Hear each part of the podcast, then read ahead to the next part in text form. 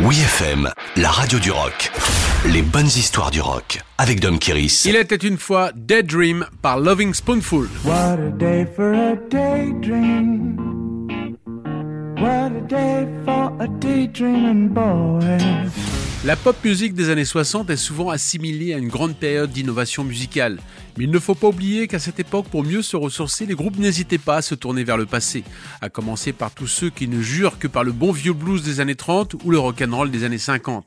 Mais Loving Spoonful est revenu encore plus en arrière en s'inspirant d'un style en vogue au 19e siècle qu'on appelait vaudeville en Amérique, musical en Angleterre ou variété en France.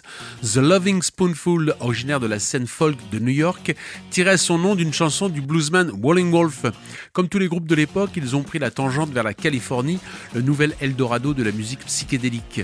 Au beau milieu de toutes les expérimentations et les innovations en tout genre, le leader John Sebastian a puisé dans le divertissement populaire son inspiration pour écrire Daydream.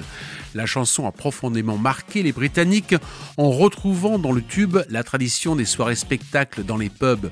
Du coup, The Loving Spoonful accentuait leur côté rétro en se présentant sur scène en nœud papillon et canotier alors que la mode du swinging London battait son plein. Cependant, cela n'a pas empêché Paul McCartney de s'en inspirer pour composer Good Day Sunshine alors que les Beatles enregistraient l'album Revolver en cette année 1966. Il a fallu que Paul en parle dans une interview pour que je m'aperçoive qu'on avait inspiré les Beatles, dira John Sebastian, qui plus tard entrera dans la légende pour sa prestation en solo pour boucher un trou dans la programmation du festival de Woodstock en 1969. What a day for a daydream. What a day for a daydreaming boy. And I'm lost in a daydream.